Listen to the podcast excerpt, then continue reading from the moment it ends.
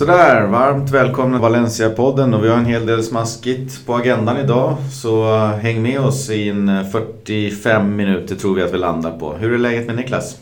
Jo då tack, det är bara fint. Eh, det börjar ju närma sig jul här nu. Vad har vi? Tre och en halv vecka kvar till jul så det är väl dags att börja skissa ner sin önskelista och skicka till Peter Lim kanske vad vi, vad vi önskar oss. Ja, jag började precis fundera på vad är det vi önskar oss? Ja. Nu har vi en anfallare som gör mål och det var väl på agendan för någon vecka sedan. Nu är mina glödhet så jag vet inte. Nej, jag Högerback kanske? Precis, nej men det är väl lite grann som vi varit inne på innan att eh, vintertransferfönstret är ju alltid lite lurigt också. Alltså, eh, jag menar alltså att varva många spelare. Det, det är ju alltid liksom att, att hitta en spelare kanske sådär men det är ofta mer chansning också för att spelarna som är lediga på vintern är oftast, oftast ska man väl säga i alla fall, lediga av en anledning. Eh, sen har ju Valencia ändå gjort det bra de senaste åren tycker jag med de här vintervärvningarna som har kommit in. Vi hade väl en Sasa där för två år sedan som kom in och gjorde det bra under våren. Och, så att, eh, det känslan är också att de enda spelarna du kan värva det är ju sådana som inte är önskade i sitt lag. Bänknötter och sånt som Sasa var i West Ham och eh, Coquelin ja. var i Arsenal. Så att, ja. eh, just under vinterfönstret så kan man ju titta till de lite mer ekonomiskt starka ligorna och lagen kanske att värva. Men alltså under sommarfönstret så, så får ju Valencia kika mer åt eh, Portugal och möjligtvis Italien då. Precis, nej men det är väl MLS kanske vi ska blicka åt västerut. Men ja. vi kommer in på det. vi kommer in på det under nyheter att det kan bli en MLS-värvning. Men eh, körschemat känner ni igen. Eh, nyheter först så har vi Valencia Rayo, Juventus Valencia med nersnack och reflektioner. Sen tar vi en liten titt på helgens stormatch mot eh, Real Madrid borta och eh, Ebro i Koppan veckan efter. Och sen har vi veckans eh, snackis. Just det. Det låter väl tryggt. Vi kan ju också säga att vi rundar av med en scorecast där det faktiskt regnade in poäng senast så det var ju kul. Äntligen. Äntligen. Eh, på nyhetsfronten då. Vi hade en Rodrigo som klev av skadad i pausen mot Juventus i veckan och den medicinska undersökningen visar ju att en överansträngning i, ja jag vet inte ens vad det var, höften, bäckenbenet eller någonting. Eh, det är musk musklerna någonstans runt höften. Det ska inte vara något allvarligt och medicinmännen hoppas på att eh, Rodrigo ska vara spelklar till helgens match mot Real. Eh, jag skulle nog tippa på att man tar det lite försiktigt med honom. Vi har ju ändå tre andra anfallare och det är ju tillräckligt med matcher att spela kommande veckor så att man inte ska behöva slita ut honom. Ja, nej, precis. Det känns som att om han är så pass skadad att han inte kan spela andra halvlek på tisdagskvällen så känns det lite märkligt om det liksom ska vara 100% till, till lördagen för det är liksom inte vilken match som helst heller om man säger så. Rodrigo har ju startat de senaste 5, 6, 7 Valencia matcherna känns det som. Så mm. det, det kanske är, är skönt att liksom kunna, kunna ha honom på bänken och ha honom som en inhoppare mot, mot Real är väl inte helt fel heller. Nej exakt. Sen kommer ju en uh, superviktig match mot Sevilla också nästa helg va? Uh, och då gäller det att ha Rodrigo på benen. Så att, uh, vi får se. Han, jag har inte sett några rapporter om att han skulle träna i alla fall med laget. Utan man tar det dag för dag liksom, så får vi se. Ja. Eh, sen vidare på skadelistan har vi Cheryshev, eh, men han är nu inne på sluttampen i sin rehab. Han tränar lite smått på gräs och han är nog tillbaka snart. Och Garay som var skadad är nu helt tillbaka efter att ha tränat 100% med laget den här veckan. Och det är ju glädjande inför Real-matchen. Ja, jag läste någon rolig tweet om Garay att han, han var väl den första spelaren i eh, världshistorien som hade skadat sig under ett landslagsuppehåll utan att vara uttagen till landslaget. Det, det stämmer ju väl med Garay. Det känns ju ibland liksom som att han är gjord av porslin. För det var ju, det är liksom, han, han är skadad så spelar han från start tre, fyra matcher kanske. Gör det superbra. Sen så kommer en skada. Eh, så att han har ju inte riktigt eh, sin kropp helt i trim känns det som. Nej, vissa spelare har ju lite sådana muskelfibrer, vad man ska säga. Ja, man, så ja. man drar en, en, en lårmuskel eller en vadmuskel lite enklare. Eh, jag vet inte. Det har ju funnits många karriärer som har gått åt pipan på grund av att han haft för mycket skador. Och han kanske är en sån spelare som, eh, som har lättare att dra på sig den typen av skador. Så verkar det vara ja. Så, så verkar det vara. Sen eh, kommer vi ju dit. David Villa, han lägger cowboybootsen på hyllan. Han har ju nu kommunicerat att han slutar i New York City. Eh, heter de Red Bulls? New York City i alla fall. Ja, det är nog bara City. Jag tror det heter New York Red Bulls också, men det är inte där han, ah, han lirar okay. så att säga. Jag tror det är två New York-lag. New York City. Uh, han säger samtidigt att hans hjärna och kropp är överens. det blir ett fotbollsspelande uh, i ett år till, eller en säsong till. Men frågan är bara vart. Ja, det, och det här med att uh, hans besked så att säga, att hans hjärna och kropp är överens eller vad det var. Det, det, det var ju också ganska, jag vet inte om du sett det, det var ju ett ganska lökigt liksom. Eh, lite grann likt den här uh, Grishman-dokumentären i somras. Liksom, mm. så här. Det hette ju, det, var ju liksom då någon ja, det var väl mer en kortfilm som David B hade gjort liksom då som hette The Decision. Och så var det då en kvart eller någonting och det var lite intervjuer och det var liksom hit och dit och sen så då sista scenen typ så avslöjar han då vad beslutet ska bli. Så det känns ju, det kändes ju väldigt amerikanskt på något sätt. Ja, väldigt amerikanskt. Det var, jag såg snuttar av den där och ja, de tackade honom och tyckte att han hade varit en, en stor ikon i klubben. Och Ja, jag tvivlar inte en sekund på att han har varit en, en, en härlig och omtyckt spelare där. Men mm, frågan, vill du ha tillbaka honom till Valencia eller vad ser du han spela nästa säsong? Nej, alltså, det, det, det är klart liksom att hjärtat gärna hade sett en David Villa i Valencia och liksom man, man ser framför sig den David Villa som lämnade Valencia en gång i tiden som, som fotbollsspelare. Men jag är egentligen rädd för att eh, det liksom skulle kunna solka ner lite av hans legendstatus i Valencia på något sätt. För han, han är inte den han var då. Eh, han är liksom eh, född 81, visserligen samma ålder som både en viss Aritz Adori som fortsätter att göra mål även om det går trögt i år, kanske. Eh, och även då Zlatan samma år som många. Men, men man ska också liksom... David Villa har ju inte varit eh, lika tongivande i MLS som exempelvis då en Zlatan har varit. Mm. Och också då ryktas tillbaka till, till Europa. Eh, så jag tror att det bästa både för David Villa och för Valencia egentligen är liksom att man, man har kvar den fina historien som vi har och den, hans status i klubben förblir på något sätt. Och känns som båda har mer att förlora än att vinna på att liksom, ta hem honom. Ja, jag är helt inne på samma spår. Eh, primärt för, eh, för eh, förväntningarna. Vad, vad har man på förväntningar ja. på David Villa som kommer tillbaka? Jag menar, det kommer ju vara fulla gator utanför Mestalla. Det kommer vara fulla läktare. Och man förväntar sig en, en herrans massa mål. Det är ingen som förväntar sig att det kommer en pensionär så att säga eh, och, och rundar av karriären och det är okej okay med fem baller på ett år. Liksom. Så att. Eh, förväntningarna kommer vara alldeles för höga mot vad David Villa kommer kunna leverera på ålderns höst. Så att jag tycker att, precis som du säger, låt den här sagan Sista kapitlet den här sagan har skrivits vad det gäller Valencia i alla fall så får vi se vart han hamnar. Ja, nej jag tycker det är för hög risk. Alltså, sen så tror jag nog att han, alltså, å andra sidan så är han ju tillräckligt smart spelare för att kunna göra till exempel eh, ja, men vad Henke Larsson gjorde våren i United. Alltså komma in, eh, köpa liksom sin roll i truppen. Att nej, men han är den här inhopparen, han är kanske den spelaren som spelar i, i Koppa matcher och sådär och kan göra det bra då. Så att, på det sättet så tror jag nog att han skulle, liksom skulle kunna bidra. Eh, men precis som du är inne på så skulle det vara så jäkla mycket förväntningar på något sätt. Eftersom att man, man vet liksom vad han har gjort i Valencia innan och, och allting sådär. Så att, eh, det är risk för att det liksom hade blivit mer eh, känslomässigt beslut än helt eh, rationellt egentligen. Och det har man kanske inte riktigt råd med eh, på den nivån.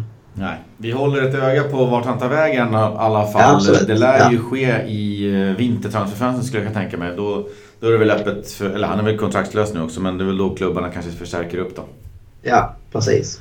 Nästa nyhet var ju Parejo där. Han var ju lite i blåsväder efter att ha uttalat sig eh, i eftermälet av Juventus-matchen. Han sa att laget hade kämpat hårt och gjort det bra med att det inte hade räckt till. Och att man, eller han, nu såg fram emot eh, positivt mot Europa League. Eh, det tog ju fart på sociala medier och, medier och lite så. Det var många fans som var besvikna efter förlusten och reagerade starkt på hans något positiva ord. Och man vill ju gärna se en besviken spelare efter en förlust. Eh, det tvingade i alla fall kaptenen till att dagen efter gå ut i sociala medier eh, och då var det en helt annan ton på, på egentligen samma... Han kommenterade på samma sak, han kommenterade matchen. Eh, och det var liksom att det här såret tar tid att läka, uttåget ur Champions League, det var ett tufft slag mot laget som har lagt ner hela sin själ etc. etc. Jag kan bara tycka att är det inte dags att skicka in Danny på en timmes mediaträning hos Valencia? Ja men det är så alltså det här som kommer ut i efterhand på sociala medier. Det var ju liksom så krystat att det var liksom att han blivit tvingad att, att gå ut och göra det känns det som. Mm. Uh, för mig, alltså jag vet inte, man blir inte förvånad längre. Alltså för mig liksom blir det bara ytterligare bevis på att Dani Parejo är ingen lagkapten. Alltså, om man nu liksom bara bortser från vad han, vad han faktiskt presterar, presterar sportsligt på planen så är han inget lagkaptensämne. Alltså varken som ledartyp ute på planen eller eh, liksom efter matcher i intervjuer eller liksom, nu har man ingen aning om hur det ser ut i omklädningsrum men man får ju inte direkt eh, den bilden av Danny Parejo som liksom någon pådrivare som kan stå och hålla liksom ett, eh, ett brinnande tal i en pausvila eller någonting. Så det, det, det, var så jäkla klantigt för det är inte första gången han har gjort Han gjorde ju samma sak tidigare i höstas när man hade fyra, fem eh, raka kryss eller vad det var. Att han sa att han inte var orolig och att eh, eh ja, så det, det, det, var klantigt att göra det. Att han inte, alltså, att han inte lär sig. Nej, verkligen. Jag, jag tycker att liksom... Han kommenterade efteråt att han, eh, han vägrar vara en pessimist och lägga sig ner och dö liksom och så. Eh, och jag, det köper jag varje dag i veckan att man måste ju hålla ångan uppe och så. Men fem minuter efter en förlorad match, fem minuter efter att man har åkt ur Champions League. Alltså, du kan ju fråga vilken mediatränare som helst eller vilken spelare som helst. Hur mår man och vad säger man? Ja, man säger ja. oavsett att man är besviken på matchen, man är besviken på förlusten. Nu ska vi gå hem och jobba hårdare. Men man, ser, man börjar inte liksom måla upp några positiva bilder om att jag ser fram emot Europa. Liksom. Ta det dagen efter, tre dagar efter. Precis. Nej, men alltså framförallt när man har förlorat matchen. Alltså, mm. Jag hade kunnat köpa det på ett sätt om man hade åkt dit, fått ett kryss eller kanske vunnit. Och man ändå hade åkt ur. Nu hade man inte åkt ur om man hade vunnit. Men alltså bara ponera att det var den situationen. Att Nej, men då, då, då kan man liksom säga att vi gjorde det, det vi kunde. Det räckte inte och nu får vi kolla framåt mot Europa League istället. Men ni har liksom precis förlorat en match eh, som ni var tvungna att vinna. Det, alltså för mig är det... Då får man inte säga sådana här grejer. Nej, jag fattar liksom inte att man inte har mer passion i sig. Att man inte... Alltså att man... Man hade inte ens, alltså I min värld ska man inte ens kunna tvinga fram någon att säga det i en intervju. Att då Danny Parejo säger det helt naturligt och det är det som liksom kommer för honom att uttala sig. Det är alltså, ja, jag vet inte. Alltså, jag, jag har verkligen noll förståelse för att man inte brinner mer direkt efter en förlust eller har mer passion än så. Framförallt som lagkapten och så många år har varit i klubben. Ja, det är ju bara att kolla på Robin Olsen här med hans Roma som åkte på en förlust. Eh, han var ju hur nedstämd som helst och jättesur efter matchen, även fast de har en god chans att gå vidare. Liksom. Han var superbesviken. Ja, nej men då det, det, liksom, det är så det ska vara. Det är den vinnarskallen och den mentaliteten som man vill se. Och framförallt hos en del, ännu mer hos en del spelare som ska vara ledande och som är lagkaptener. Ja, de frågar ju som du måste vara nöjd med din insats. Den var ju fantastisk. Ja, men det spelar ingen roll, vi förlorar. Jag är skitförbannad. Ja, ja. Nej, men alltså, på något sätt så är ju lagkaptenen är ju lite grann eh, också en förebild för de andra i laget. Och liksom ser andra i laget att nej, men det är helt okej. Okay. Liksom inte vara besviken efter en förlust. Då odlar man ju helt fel kultur på något sätt inom gruppen. Mm. Nej, så är det. Ja. Eh, Europa League då, då väntar ju för Valencia i och med detta. Och vi har ju en lottning då, då 17 december eh, till 16-delarna. Där kan ju Valencia faktiskt bli sidade. Men då måste laget bli en av de fyra bästa treorna. Alla treorna i Champions League-grupperna går ju till Europa League. Och de fyra bästa blir tillsammans med alla gruppsegrare i Europa Leagues gruppspel då sidade när man ska lotta och då betyder det att man får en, eh, en bättre lottning där och det är ju jätteviktigt. Så en vinst mot United eh, blir ju i den aspekten otroligt viktig. Eh, 16-delarna spelas sen 14 och 21 februari. Och här blir ju målet såklart att nå en final på Olympiastaden i Baku, Azerbajdzjan. Vad ger du oss för chanser att hamna i Bombo 1, eller vad jag kallar det för?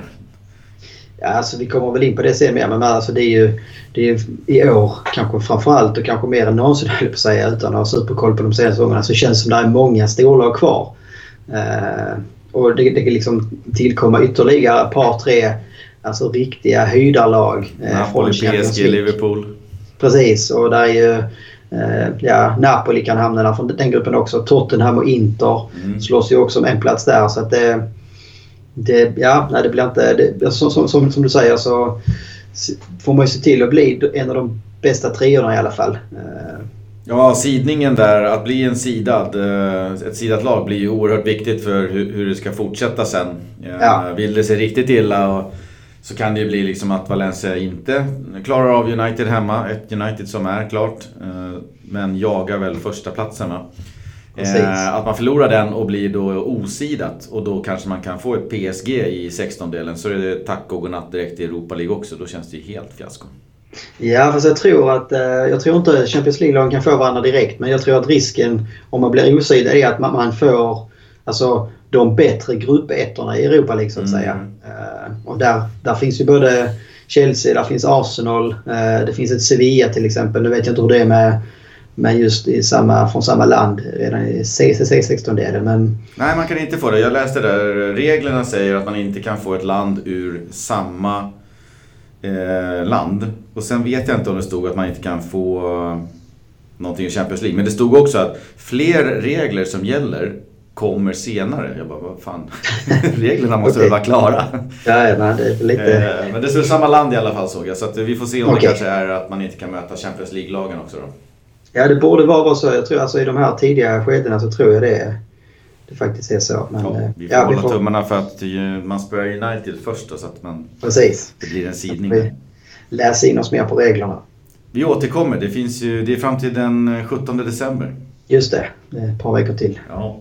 Sen har vi ju nästa nyhet var försäljningen av Mestalla, eller i alla fall marken som eh, Mestallan står på. Det går lite trögt för tillfället. Vi rapporterade förra det var två eller tre veckor sedan att det var några aktörer som hade hoppat av, som man hade hoppats på och så vidare. Nu är det några till bjässar där som har börjat eh, dra fötterna till sig lite grann. Deloitte har indikerat att man vill ha ett pris på eh, 120 miljoner euro istället för de 100 som man funderade på förut. Eh, och det har ju fått flera av de stora intressenterna att ta ett steg tillbaks. Eh, projektet kommer ju som vi sa då också, det är ganska hög risk ganska förutbestämt vilken typ av lokaler man får bygga och frågan är liksom hur får man ekonomi i det där och ska man våga ja. punga ut 120 då? då? Så att eh, mm, några, några, några kanske är kvar men det är några som har dragit sig ur också. Ja, nej, det är väl risk för att man inte... Man liksom är, man kände väl att man hade mycket intressenter så man, man liksom kunde spänna bågen och gå ut med ett högt pris men nu känns det som att man antagligen kommer få backa på det igen om det ska bli någon affär.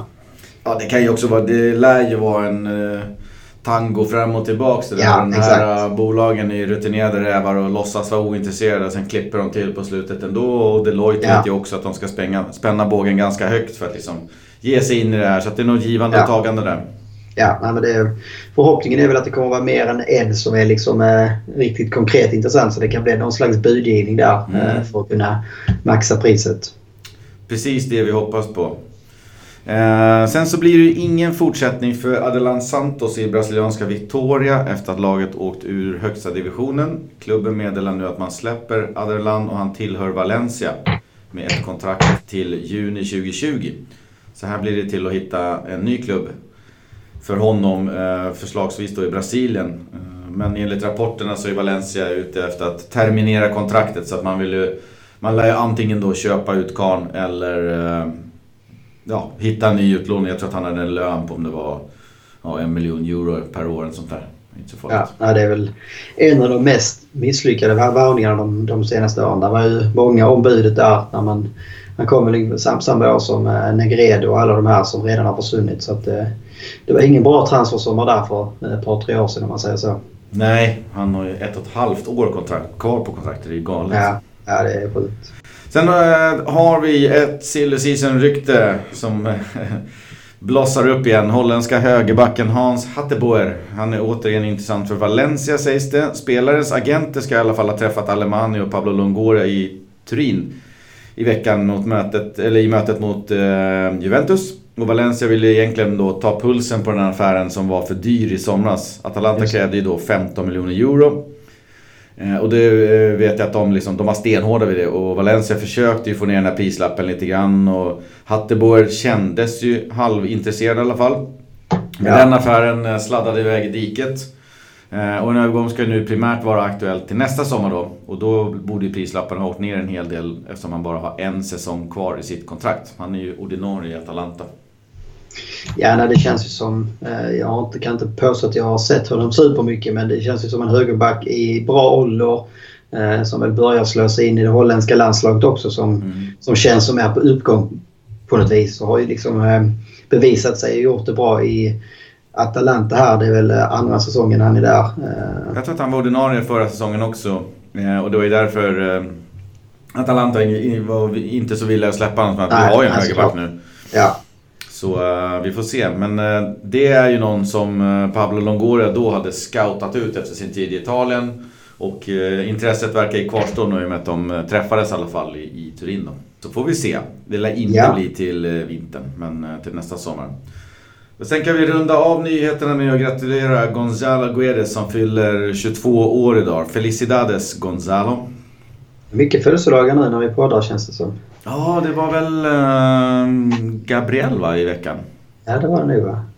Höst, bara höst och vinterbarn allihopa. Ja, det verkar så. Det väl, går väl emot all statistik och all eh, ja. forskning höll jag på att säga. Det brukar vara att eh, de som är födda första halvåret har större möjlighet att slå sig in i landslag och elitidrott. Ja, så är det, men vi jinglar väl på där och börjar kika på vad som har hänt i matchväg. Ja. Valencia Rayo, en härlig 3-0 med Santemina gånger 2 och en Gamero gånger 1. Och sen hade vi lite fina assister från eh, Rodrigo och det kändes ju förlösande att äntligen få den där uh, segern med ett par bollar som vi har längtat efter hela, hela hösten. Ja absolut och det var väl också första segern i ligan hemma på Mestalla så det var ju mm. minst sagt på tiden kan man säga. Uh, och det kändes väl som att det var en match och en seger som jag tyckte liknade mycket det man såg liksom, uh, under fjolåret. Mm. Det var liksom inga fyrverkerier eller fotbollsporr om man nu ska säga så. Utan det var, kändes som det var en stabil insats. Man liksom hade bra kontroll hela tiden kändes det som. Eh, och man utnyttjar tillräckligt många lägen framåt om man säger så. Eh, det, det man liksom kanske också ska säga är att Rejos försvarsspel lämnar ju en del övrigt att önska och det kunde ju också blivit en hel del mål till. Men det var ofta var det liksom sista passningen eller inlägget som inte var helt helt 100% i Valencia som liksom kunde blivit den där riktiga målchansen på något sätt. Eh, så det är väl där man fortfarande har en del kvar att gnugga på. Mm. Ja, jag tyckte det var jättekul att se det så, de enda raketerna som small till, det tycker jag ju var eh, Santemina. Eh, alltså vid målen så, så kändes det som att eh, där, där var det lite fyrverkeri och det small till. Men det var ju inte riktigt där, den här ostoppbara flodvågen eh, i anfallsväg. Nej, absolut inte. Men målen är ju väldigt fina. Så jag tyckte båda målen egentligen lite så här David Villa-vibbar på dem. Mm. Eh, det första är en fin skarv av Rodrigo och sen så är ju klinisk när han bara trycker upp den med bredsidan i bortre krysset. Och det andra målet där han då dämpar den och sen bara drar upp den i taket. Alltså det var sådär distinkt och liksom med självförtroende i avslutet eh, på, på något sätt. Alltså han, han funderar inte centimeter. Han bara gör alltså. Han är ju inne han är inne i en jäkla bra period och det, det, det är så här man, man vill se anfallarna. Att de, mm. När läget kommer så är det liksom ingen pardon utan man vet precis vad man, vad man ska göra. Och, alltså han har redan i sitt huvud sett bilden att han gör mål på chanserna och då är väl Rodrigo liksom hans raka motsats just nu där det liksom känns som att han inte kan göra mål. Mm. Uh, han hade en del lägen uh, och vid det där tredje målet kommer han ju egentligen helt fri men väljer att lägga liksom en passning i sidledet där Gamero kan göra mål istället. Och det var ju liksom... Ja, det var ju... Det var ju Gamero fick ju liksom slänga sig fram för att nå bollen. Mm. Uh, jag vet inte vad du tycker men jag kan ju känna att är, är du liksom som anfallare fri inne i straffområdet som Rodrigo var där så ska du ta ett eget avslut. Alltså, du måste ha liksom det självförtroendet och den, eh, jag vet inte, alltså ryggmärgsreflexen att jag är inne i straffområdet, jag är liksom anfallare. Min primära uppgift i laget är att göra mål. Och du får inte ett bättre läge än det. Nej, jag håller med. Eh, den, den, den ursprungliga instinkten ska ju vara att liksom Finns det ingenting mellan dig och, och, mål då ska du ju liksom avsluta och där kommer Rodrigo i ett väldigt fint läge. Uh, det ja. som jag tänkte på där och då det var att eh, det är ju fantastiskt eh, spelupp, eh, spelförståelse. Att då se Gamero komma i mitten och sen kunna lägga en passning som faktiskt är jäkligt bra. Gamero slänger ja. sig och lägger in den. Det andra som slog mig var att Gamero och Rodrigo verkar ha ett ganska skönt samarbete där de hittar varandra, de letar varandra och, och sådär. Det där, den passningen hade aldrig kommit om det var Batshuayu. Det är jag helt övertygad om. Nej, nej, Då hade han nog avslutat den fast benet var kan jag säga. Så att, ja. Att han slår den passningen beror nog lite på att det var Gamiro som var där.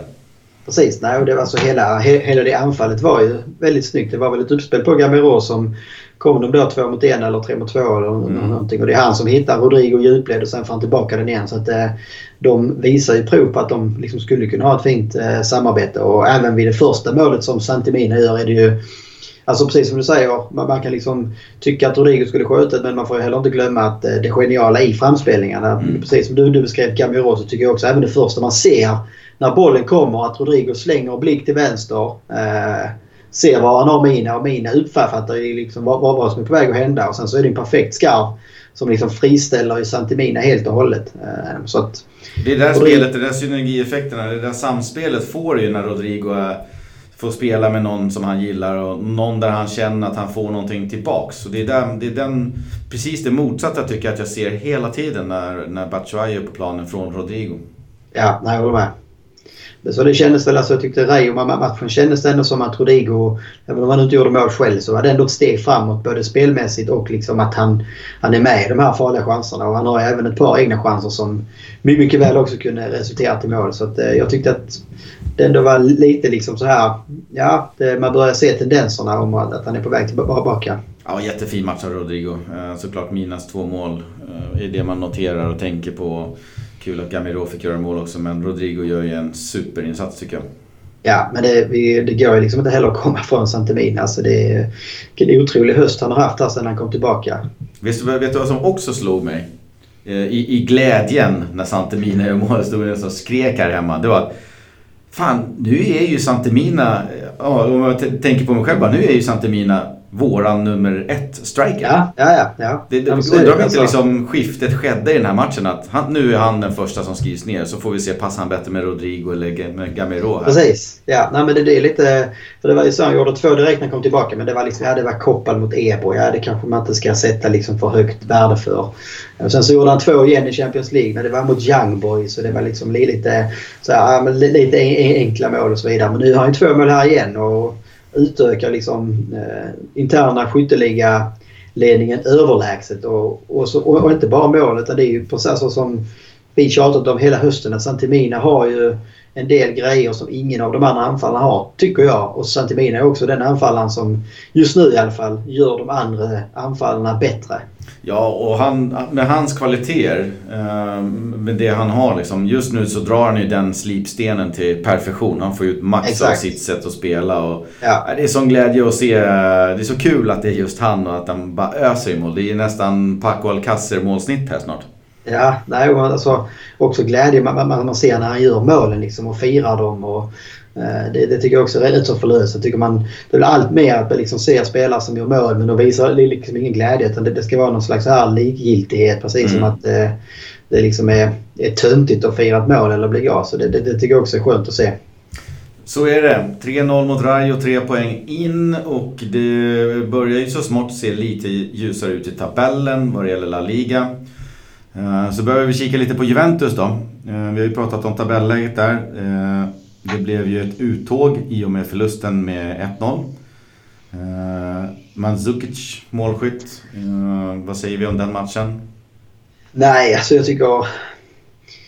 Jag vet inte. Alltså det är klart, å ena sidan så hade man väl kanske inte supermycket förhoppningar om att Valencia skulle åka till Turin och kunna ta en trea som Dels har ju Valencia liksom inte nått sina toppar under hösten och dels så vet man att Juventus är väl ett av de lurigaste lagen att slå. Man då dessutom liksom hade nästan liksom retat upp dem genom då att United vann i förra omgången lite eh, orättvist som man vill säga. Så det kändes liksom som att det skulle Valencia tyvärr få betala för. Eh, sen tycker jag inte alltså Juventus gör liksom ingen... Jag tycker inte att de imponerar på mig men Valencia är de är för bleka för att kunna liksom störa Juventus ändå på något sätt. Alltså, om det är Juventus som har så pass bra kontroll på det eller det är Valencia som inte riktigt ger den chansen vet jag inte. Alltså försvarsmässigt helt okej. Okay. Alltså mittbackarna tycker jag gör det riktigt bra. Och Nettos comeback i, i Turin var också väldigt fin. Eh, men offensivt så var det Alltså det var liksom slarvigt utlöst. Ungefär så som det ut i början av hösten på något sätt. Och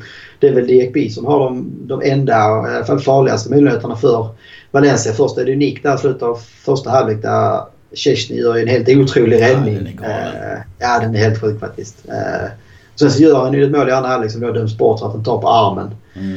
Uh, det är väl Nej, jag tror att känslan var ju också att den, den trollgubben som Valencia har med, med speeden och med möjligheten att liksom störa ett sånt här uh, granitblock till backlinje som, som Juventus har, det är Gedes. Och ja. han hade en otajmad bolltouch hela matchen tyckte ja, jag. Ja. Uh, han fick ju sina lägen att starta upp Absolut. någonting. Men då hade han för dåliga touch på bollen. Och när han inte lyckas liksom hota på den kanten så då faller ju på något sätt, känns det som, Valencias anfallsspel igenom helt. Ja, men det var så alla, jag tyckte alla av spelarna som ska vara liksom avgörande offensivt var försvar. Alltså det var ingen av dem som levde upp liksom och kunde få ett godkänt eller väl godkänt betyg egentligen. Eh, och det krävs om du ska kunna störa Juventus. Så Rodrigo Guedes Santimina längst fram hade liksom ingen, ingen bra kväll. Eh, Parejo och Kondogbia var svaga på mittfältet kunde jag tycka. Eh, och där man då liksom försöker slänga in Batshuayi och Gamero hyfsat tidigt så var ju liksom de lika osynliga. Framförallt Gamero var ju helt osynlig sist inhopp och kände sig liksom som en Vietto in disguise eller något. Ja, det är en bra spaning faktiskt. Och sen Gaia kanske gör en av sina svagare matcher i höst tycker jag. Han har hyllat honom innan men han hade ju stora problem med Cancelo där ute många gånger kändes som. Och Daniel Vass.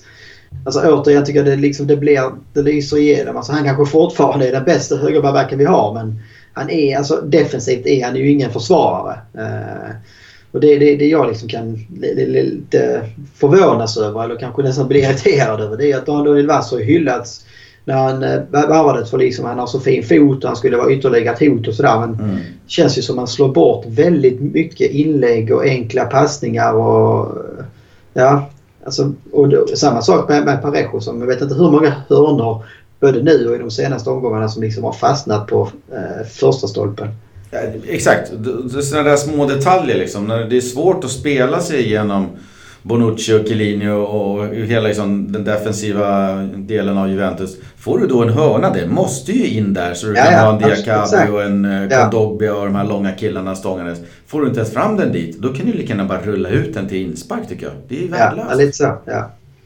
Nej, så det var lite trist att se. Jag tyckte Kondogbia behöver vi kanske inte nämna. Jag, tyckte, jag tror nog alla såg att han hade nog en av sina sämsta matcher ja. i Valencias tröja. Det var det var smärtsamt att se när man vet hur, hur mycket Kondogbia kan ändå. Eh, mm. Parejo tyckte jag blandade och gav. Han, eh, i sedvanlig ordning, gav bort en hel del bollar, vilket är så frustrerande att se. Men samtidigt när Juventus har ju ett ursinnigt pressspel som är jobbigt att, att ta sig ur. Eh, den som ändå lyckades med snabba passningar och så, vridning av en stundtals, var ju Parejo som nästla sig och dyrkade sig ur den där pressen med, med fina vrickningar. Men det är, sagt, det är så otroligt högt och lågt och det håller inte. Det är nästan bättre att du har en jämnare nivå där i mitten och slipar bort alla de här ja, ja. bottennappen. Det är så. Annars så kanske man får liksom ställa sig frågan nu om det här var Diek lilla genombrott i Valencia-tröjan. Det mm. känns i alla fall som det var hans bästa match för den unge fransmannen sen han kom till Valencia i somras. Alltså då som vi pratade om så var han ju farlig på många hörnor och fasta när bollen väl kom in där. Och sen så tyckte jag liksom han hade bra koll på Juventus anfallare. Ja, jag tyckte också... Jag var lite så kluven. Jag såg att han eh, blev man, on the match, man of the match i Super Deporto och fick tillsammans med någon till högsta betyg under Coquelin och han i ja. Plazan. Men eh, jag tyckte liksom...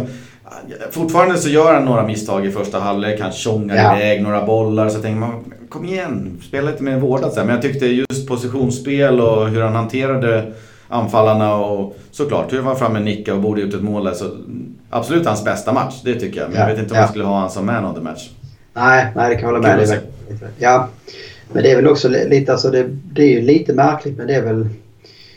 Ja, det har väl varit ett tydligt val av Marcelino i alla fall. Alltså man tänker då att det är en Morio som, vet inte, var med på bänken nu ens. Eh, mm, det var han. Spelar, han var med i truppen i alla fall. Någonting i höst och sen då en DXB som kommer in i sommar som liksom nu går, går, går, går så tydligt före och ändå liksom kan man tycka att... Alltså, när man kommer ihåg den Morio som fick spela regelbundet och fick liksom lite kontinuitet och, och, och, och jämnhet och funka superbra med Gabriel. Eh, så är det ju alltså, det är, ja, återigen en jäkla gåta vad, vad, vad, som har hänt med honom i Valencia på något sätt. Jag trodde han skulle få spela den här matchen, för den enda matchen han hittills har lirat det är Juventus. Eh, ja. Jag tänkte att uh, Marcelino då hade sett någonting i styrka, snabbhet eller passningsspel eller whatever som, som passar Juventus bra. Men så blev det icke. Det blev Diakan. Ja, nej, och det är väl svårt att liksom säga emot. Alltså, eh, Diakibi har ju en bra ålder också så kan man liksom eh, se till att och, och, och slipa på hans ibland ovårdade spel både med och utan boll. Att han ibland också gör de här rusningarna fram och sådär. Så känns det ändå som att där finns någonting i honom som skulle kunna bli eh, riktigt bra. Verkligen. Jag vet inte om jag riktigt är, är överens med Marcelino angående petningen av Soler där. Nej, man istället, det mötte ju, gjorde ju Kondogba den matchen han gjorde. Hade han kanske nått en, en vanlig nivå så hade det nog sett lite under Men nu tyckte jag så att nej, det hade nog varit skönt att ha en Soler där ute. Det centrala mittlåset intakt med liksom Coquelin och Parejo på något sätt. Ja, nej det blev lite alltså, märkligt också eftersom att det kändes ju som att vi behövde åka till Juventus och gå från seger eftersom att man, man räknade med att United skulle vinna. Nu gjorde man ju det fast det liksom satt hårdare inne än man, man kanske hade trott. Och då är det också, jag hade, jag hade förstått om Marcelino den här taktiken. Vi åker till Turin för att försöka ta en poäng. Alltså, mm. Kör du liksom då ditt eh, tremannablock där och sen så, alltså då, det kändes ju som att det hade kunnat vara ett mer 4-3-3, 4-5-1 med den här uppställningen. Kanske då där en eh, Rodrigo hade kanske legat på kanten och Guedes på andra och sen har man en Santimina längst upp som krigar liksom själv. Eh, men när man nu behöver vinna så... Alltså, och Soler ändå har, har varit en av de bättre spelarna i höst och man får ett helt annat alternativ i spelet på något sätt. Eh, mm. När man har Soler som är... Alltså, Coquelin gör ju en supermatch igen. Mm. Eh, men de, de är inte samma spelartyp på något sätt. Alltså, ta ut Kondogbia som då uppenbarligen antingen har han fortfarande liksom problem med sin skada eller så är han ur form och kör en Soler på högerkanten. Jag tyckte Coquelin drog sig in till mitten lite för mycket också för att vara kantspringare där ute och jag tycker ändå att Soler... Alltså, taktiken kändes ju ganska klar att här går vi för en lång match med 0-0 och så får vi liksom nypa till den eller de chanserna vi får. Uh, så att liksom det blir bara ännu mer frustrerande med alla de här fasta situationerna som vaskas bort och, och så ja. när man ändå har 0-0 ganska länge och man är absolut inte överkörd av Juventus. Liksom. Eh, att inte då kunna vaska fram egentligen någon kvalitativ chans överhuvudtaget känns väldigt eh, störande. Ja, nej men det, alltså, i, i, i, spelet så kan jag inte komma ihåg att man liksom skapar en enda riktigt som känns, som känns riktigt farlig så att säga. Utöver Diakabis nick där. Ja precis, nej men det är på hörnor och frisparkar som mm. man liksom vaskar fram någonting. Eh, men annars var, var, var det ju främst det man slogs av. Alltså hur otroligt dålig teknisk nivå det var många gånger. Alltså det var enkla passningar man slog bort. Det var mottagningar som inte satt. Alltså för att vara en Champions League-match och ändå hög dignitet. Så mm. var det liksom... Det var ju värst i Valencia men även Juventus. Alltså, eh, det var ju en match som man kanske hade hoppats liksom skulle lyfta till högre höjder men kollar man på den här liksom utifrån och inte följer, följer något av lagen så tror jag inte man blir imponerad. Nej, verkligen inte. Ja, ja, vi eh, konstaterar väl att det blev en förlust och ett uttåg ur Champions League. Så ja. kan vi kika lite på... Vi kikar inte så mycket på Ebro i Koppan. Den är väl på tisdag där, 19.30. Eh, den ska ju bara städas av hemma. Eh, men vi kan ja. väl kolla på Real borta på lördag. Det blir ju en intressant fight mellan ett Real som förvisso vann här mot Roma i Champions League. Men åkte på en käftsmäll mot Eibar va? Med 0-3. Ja. Och ett Valencia då som ja, förlorar mot Juventus då men har en lite miniform i övrigt. Precis, nej, men det är väl lite, man kommer väl in med nummer två med lite ja, motsatta förhållningssätt om man säger så. Valencia har väl börjat takta igång i ligan och fick liksom en stor seger och kanske lite självförtroende och vind i ryggen senast. Eh, men förlorade då i Champions League. Och Real var det tvärtom. Man fick en riktig käftsmäll i ligaspelet men vann sen i, i Champions League. Eh, men det är svårt att veta vad man har i Real Madrid också på något sätt. För man, man gick ju som man gjorde under Lopetegi där man liksom kanske spelmässigt eh, ändå imponerade stundtals. Förutom under, under de sista kanske framför ett klassiker där man var riktigt svaga. Men man fick inte till segrarna. Sen kom ju Solari in och fick liksom med sig fyra raka segrar direkt och då, då trodde nog många att liksom krisen är över och man mm. liksom blåste av de här sökinsatserna efter Real Madrids stjärnor på något sätt. Men det blir ett ganska så abrupt uppvaknande igen när man då får 3-0 mot Aibar. Alltså det är ju sensationella siffror. Det, det var väl alltså, i underkant. Uh, och det, det är liksom, jag såg den matchen så var det nog fan ett av de alltså, svagaste Real Madrid-insatserna man någonsin har sett faktiskt. Och då, då, då ska man ändå, alltså, kollar man på laget som man ställer upp med så är det liksom, det är inte så att man saknar sju av spelare utan det är ju ett riktigt bra lag på pappret som man ändå ställer ut där. Ja, verkligen. Real Madrid det är ju liksom så, det är en fin uh, Ferrari-motor. Jag menar, kraften, hästkrafterna finns ju där men den misständer ju på något sätt. De får inte till uh, samspelet och den här vackra musiken som, som uppstår när, när de är på topp och spelar som bäst. Men liksom fortfarande, de har Luka Modric, de har Kroos, liksom, det är Bale, Ramos. Det, alltså, det är jättebra spelare. Det känns som många av de här, alltså framförallt de du räknade upp, det känns som de är, alltså de är mätta på något sätt. De har inte mm. hungern kvar längre, jag vet inte. Eh, och då, då, då krävs det nog en tränare som liksom kan riktigt, riktigt kräma ut det eller liksom peppa igång på något sätt. Jag vet inte. Och samt, alltså, samtidigt som de här äldre rutinerade börjar se mätta ut så har ju de yngre då som, som liksom ska stå bakom, de har heller inte steppat fram. Alltså tänker en Asensio, en Isco, en Ceballos. Eh, de har ju liksom inte tagit steget. Alltså de kanske då har haft chansen när de här lite mer meriterade eh, har, har varit i stå i höst. Eh, men så är det precis som de, de, de andra yngre har liksom sprungit och gömt sig bakom där ändå på något vis. Att det, ja, det är frågan om det blir liksom La Ligas eh, två bräckligaste lag kanske som möts här på lördag. Ja, det skiljer bara tre poäng mellan lagen i tabellen och nu har vi ju tjatat ihjäl oss om de här måste vinna matcherna. Och jag vet inte om man kan kalla Real borta för måste vinna match men det är ju ett oerhört bra läge här nu eh, mot Real och mot Sevilla som båda två troligtvis kommer vara med där i toppen och tampas. Eh, att ta då eh, segrar mot dem och jag menar chansen att, att brotta sig tillbaks in i den här omöjliga matchen som kändes förlorad för länge sedan. Nu står den för dörren. Vi har två matcher här som vinst i båda dem och då är det drag i galoscherna och vi är med i toppen av La Liga igen. Ja men det är verkligen så, alltså, som, som du säger så kan man ta ja, fyra eller sex poäng här. Eh, och kollar man liksom sen spelschemat efter de här kan man liksom komma in med, med ett bra resultat här och det självförtroendet som det, det skulle ge sig. Sen så ska man då spela mot Eibar, man ska spela mot Huesca, man ska spela mot Alaves och Valladolid.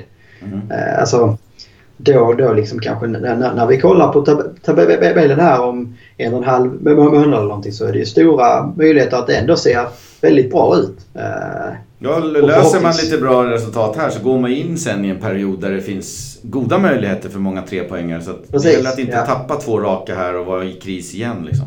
Nej, nej, det är lite så. Eh, sen så historiken och statistiken på just eh, Bernabéu talar väl kanske inte för en seger. Man har inte vunnit här sedan 2008. Eh, däremot så har man ju fem kryss då på de, de eh, 8-9 senaste matcherna mot Real på Santiago Bernabéu. Så man, det är inte så att man åker dit och förlorar varje gång. Men det hade ju varit fint liksom, om man kunde bryta den här tioåriga sviten och, och äntligen få en trea med sig hem.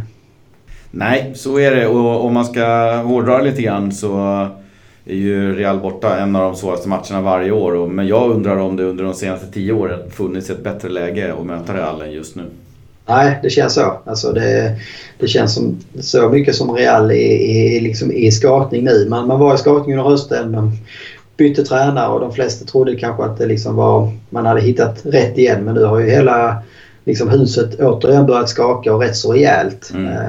Och det är liksom, om vi liksom känner att det, det är press på Valencia att ta en seger här för att kunna haka på i toppen igen så kan man ju liksom bara eh, fantisera om vilken press det är på Real och inte förlora här och liksom tappa ännu mer mark och liksom låta Valencia springa förbi dem till och med som då varit ett av höstens stora krislag i, i, ligan. Här kan du ju verkligen spela på publiken också. Alltså kan, du, kan du sätta ett 1-0 till Valencia då kan du ju få hela Bernabéun i motlaget med burop i paus och, och liksom uh, uppgivet så. Så det, det, skulle ju vara en oerhörd hjälp också att lyckas vända Bernabéu mot uh, Real. Precis, nej, men det kommer ju vara otroligt viktigt i en sån här match att man liksom att man använder eller att man utnyttjar lägena som man väl kommer till på något sätt. Eh, det, det, det tyckte man kunde se ganska tydligt i, i Rom och Real i onsdags eller tisdags. Att, men det var, jag kommer ihåg, det här Sengis Ynder som missar öppet mål för Roma. Ja. Eh, och man spelar ut Real stora stunder i första halvlek. Eh, sen så höjer sig Real ett par snäpp i andra halvlek och till sist så liksom åker man därifrån med tre poäng. Så mot de här tunga lagen som, som, som Real ändå får anses vara så gäller det ju att ta chanserna när, när man väl får dem och liksom kunna skapa sig det överläget. Eh, och det, det, det var ungefär samma som man sa mot Ibar tycker jag. De fick liksom ett, ett ledningsmål hyfsat tidigt och sen så kan man ju spela på ett helt annat sätt samtidigt som då Real Madrid-spelarna blir stressade på något vis. Alltså de vet vilken kris de är i. Mm. Eh, och när man då hamnar i underläge igen så blir det liksom ännu mer eh, stressat och pressat läge i laget. Ja, man börjar peka på varandra och undrar vad som ja. händer och vem ska kliva fram och ta tag i det och så vidare. Nej, men vi ser fram emot ett eh, darrigt, skakigt och nervöst Real mot ett Valencia då som har hittat lite form i ligan igen och eh, förhoppningsvis går och tar de där tre poängen på Bernabéu. Jag har ju lite i spåkulan att det kommer bli, eh, att jag tror det kan bli en riktigt häftig match. det känns liksom också som två lag som, även om man då att det betyder skitmycket så tror jag att det, det liksom... Jag hoppas i alla fall att det är två lag som släpper hamrarna och bara går ut och kör. Det brukar vara så. En, ja, men att det kan bli kanske en sån här riktigt klassiskt eh, Real Madrid, eh, Valencia nu ute med mycket mål och het stämning på planen och eh, full fart framåt från båda håll. Ja, det ser vi fram emot. Vi jinglar lite där och så tar vi och snackar om eh, veckans eh, snackis. Veckans snackis. Eh, vår eh, nya punkt. Det är fjärde gången vi kör. Härligt att den är tillbaks. Ni, hoppas ni gillade jinglen. Ja, jag visste att du hade de där flöjttalangerna någonstans. Visst ja. var det du som spelade i, i tredje klass eller någonting? Ja, så var det. Jag fick rota långt tillbaka i mitt ljudarkiv för att hitta det. En Super 8-film eller någonting. Pappas vind. Nej, eh, veckans snackis är i alla fall Europa League versus Champions League. Eh, väldigt intressant. Vi tänkte prata lite kring, eh, ställa de två mot varandra med lite plus och minus och lite tankar kring att ett Champions League nu blev Europa League för Valencia och vad det betyder. Ja, det, alltså, ämnesvalet känns väl kanske som ett av de enklaste. Eh, men sen, sen slutsignalen gick i tisdag så känns det som att överallt har det liksom varit den här diskussionen på olika forum, på Twitter, i, liksom, i, i media överallt och sådär. Det är väl inte mer rätt att vi kan liksom sätta våra tankar omkring det här. Eh, så det, det kommer säkert vara kontroversiellt för det känns ju som det redan liksom bildats två olika läger.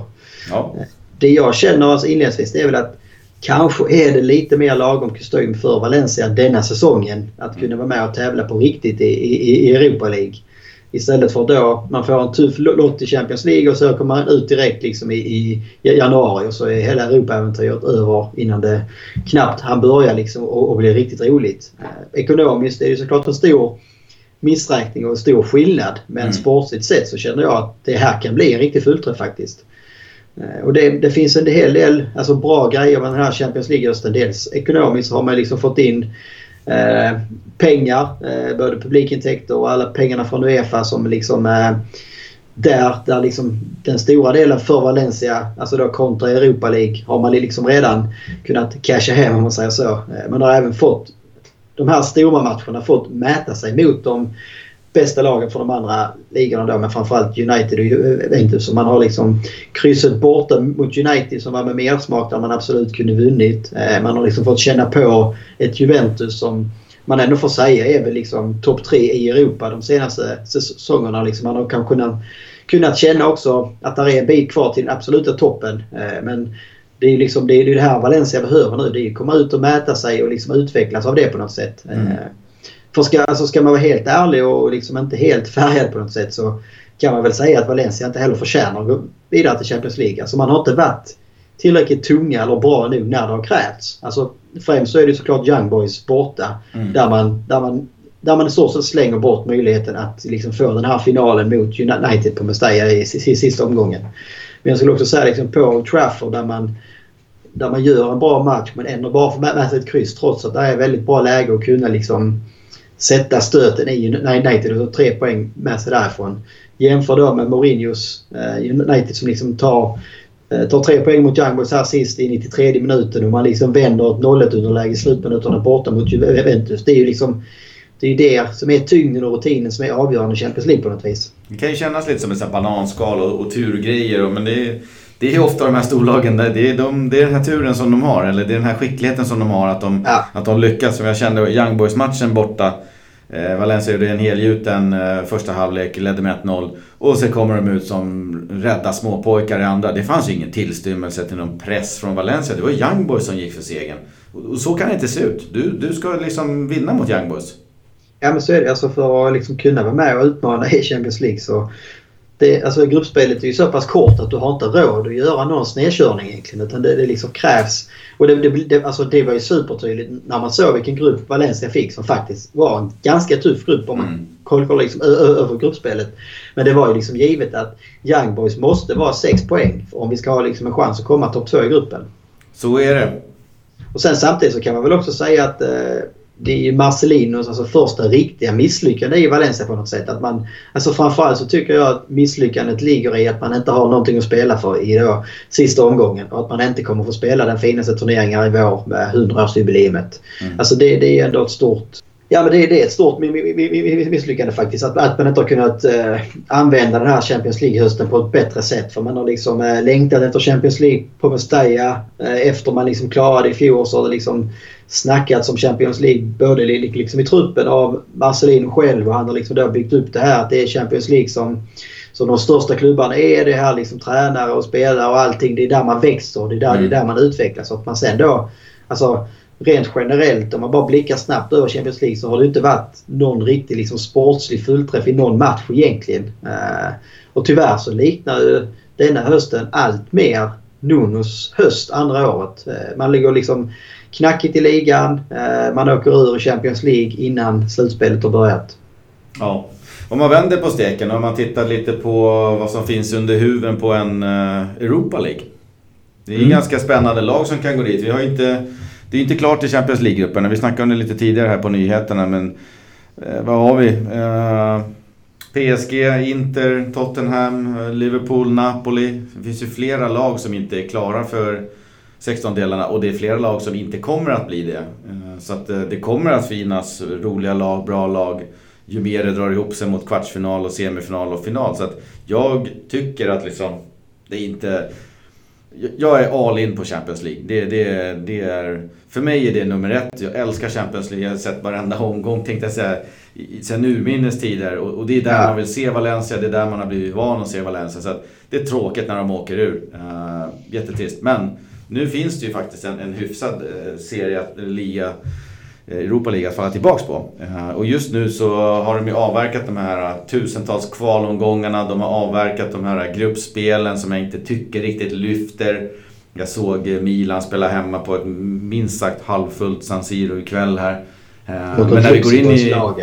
Ja, när vi går in i, men när vi går in i utslagsronderna. Då tar ju den här turneringen fart lite grann tycker jag. Så att förra året var superkul att följa Marseille, Marseille och deras resa med fullsatta läktare på velodrom. Och, det var, jag, jag fick en positiv bild förra året. Ja, jag håller med. Alltså det känns som att Europa League har fått liksom en liten upprättelse just i slutspelsfasen också de mm. senaste åren. Där man märker mer och mer att alltså det är flera av de här stora lagen som liksom tar det på allvar på något sätt. Det kändes som de första åren så Champions League-lagen som åkte ut. De, de åkte ut rätt så fort i Europa League med för att det blev liksom bara sånt jäkla antiklimax. Att man, man, man pallar inte att liksom ladda om. Men det känns som det har svängt. Och vi såg liksom United för ett par år sedan såg ju Europa League som, som liksom både en möjlighet och ändå ta en, alltså en stor titel får man ändå kalla det. Inte den största men ändå stor. Mm. Och samtidigt som det då liksom vinner du Europa League så har du också en, en, en äh, räkmacka in i Champions League. Äh, och det alltså båda de grejerna ligger liksom högt på priolistan för vad Valencia skulle säga. Att, att man törstar efter titlar, ja det krävs ju liksom ingen raketforskare för att liksom förstå det. Och att, att, att kunna få vinna en europeisk titel våren 2019 när man firar 100-årsjubileum. Ja alltså den är ju liksom, alltså det finns väl få grejer som skulle slå det om man nu liksom räknar bort en ligatitel. Och när vi då liksom ser att det är kämpigt i ligan. Eh, ett Sevilla går väldigt bra i år som vi kanske då i, i långa loppet får ses som den största konkurrenten om, eh, om en eventuell Champions League-plats i, i ligan. Ja, men då, då kanske Europa League är liksom en, en bra turnering. Eh, mm. Sen så är det liksom eh, tvåsidat mynt det här med att det, det liksom är, är många bra lag. För det är, samtidigt så ska man inte tro att Europa League är någon enkel turnering som det kanske också var mer för ett par år sedan när, när som jag sagt alltså de största lagen sket i det. Men nu, nu har man liksom lag, Chelsea, Arsenal, Sevilla är redan med i Europa League och de, de ser säkert det här också som liksom en bra chans att kunna ta en titel när, eh, när man kanske vet att eh, ligatitlar är, är tuffare att ta. Vi har ju då som, som du var inne på, alltså Liverpool, Napoli, PSG. Ett av dem kommer hamna här. Inter eller Tottenham kommer hamna. Så det, det är en tuff turnering men samtidigt så är det också positivt för att det kan bli många roliga och stora matcher även i vår fast vi inte spelar Champions League. Verkligen. Jag, jag, ser fram emot det nu när, när det är ett faktum så att säga. Uh, det, det, går inte något annat att göra Nej. än att förhålla sig till att nu är det Europa League som gäller. Så att, uh, hoppas vi får en bra lottning och så kan, kan den här uh, säsongen ute i Europa Europacuperna ta fart. Men om vi ska kika på lite plus och minus här. vi hade ju skrivit ner några minus. Och det ena var att det här är ju lite Europacupernas bakgård. Även om känslan är att den har tagit steg framåt. Och sen är det ju mindre pengar. Ett avancemang till 16 del i Champions League hade ju gett då runda slänga 10 miljoner. Jag tror att man får 9,5 i cash då. Och sen så är det lite poäng och sånt där man måste ta då. Valencia måste ju vinna mot United och hade behövt eh, vinna mot Young Boys till exempel. Då. Om man räknar med att du måste ta ett visst antal poäng och så är det 10 miljoner mer. Du får betydligt mindre i Europa League och sen så har ja. du ju det som du var inne på nyss, att Europa League för Valencia det innebär ju fortsatt tuffa matcher mot svåra lag och även tufft matchande i ligan, koppan och Europa League och i vår. Så det blir väldigt mycket spel. Precis. Ja, nej men det är ju så. Så är det på minusposterna. Om vi kikar på plusposterna så är det ju det är större chans att vinna en titel. Eh, Europa ligger riktigt bra under slutspelsfasen som den går in i nu. Och sen är ju faktiskt Europa League bättre än ingenting. Eh, jag menar, det är roligare turnering tycker jag än Copa del Rey till exempel. Absolut. Och det är väl alltså ett litet plus som är väl i alla fall en möjlighet. Det är ju att eh, vi kanske kan få se Valencia i Sverige här. Om Malmö löser ett avancemang så hade det väl varit ganska coolt om vi fick eh, Malmö-Valencia i en 16-delsfinal. Ja, då är det obligatorisk närvaro. Ja, absolut. Då blir det, då blir det en poddträff i Malmö. Så var det med det. Europa League vs Champions League. Om ni vill så får ni gärna vädra era åsikter kring det eh, när vi lägger ut podden och ni har lyssnat på den. Eh, scorecasten, vi har dragit väldigt mycket över på tiden. Jag tror vi gör så att vi rättar eh, scorecasten till nästa avsnitt. Då kör vi scorecast resultat för eh, Rayo och även eh, Real Madrid borta. Så häng med oss. Det haglade in poäng. Ni vet allihopa vilka tippade, eller alla ni som tippade, tippade i Valencia seger. Så att ni har fått poäng. Så att, Många eh, poäng som skriver i protokollet. Så det, det, är väl bra att vi kan ta lite e- extra tid att gå igenom så att det blir rätt. Precis. Det är Ska vi bara... kolla mot Real då? Precis. Du ligger ju före mig i tabellen här så jag låter dig gå först. Jag kör ju, jag är ju helt inne på att det blir en sån här bananas kväll. Eh, så jag säger 2-3 eh, med Valencia som segrare. Och eh, nu tror jag Coquelin får stänka in. Oj, oj, oj. Låg, högoddsare heter det väl? Ja.